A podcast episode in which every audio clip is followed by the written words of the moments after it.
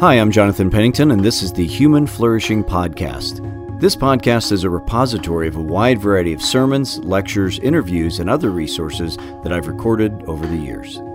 Today's episode is a little introduction to my book, Jesus the Great Philosopher.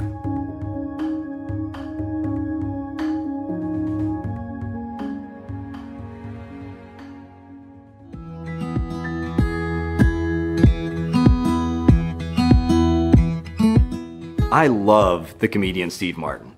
In one of his great stand up routines from the 1970s, he talks about college education. And he says that, you know, after college, you forget most of the geography and math you learned. But with philosophy, it's different. From your philosophy class, Martin says, you remember just enough to screw you up for the rest of your life. Now, unfortunately, screwing up your thinking is what most of us think of when we hear the word philosophy. But this wasn't what philosophy was or did in the ancient world, including in the time of the Bible.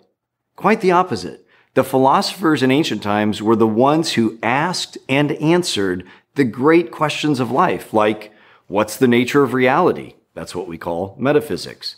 How do we know this? That's what we call epistemology. What is the good and how do we live according to it? What we call ethics. And how do we structure society and lives in relationship with each other, what we can call politics.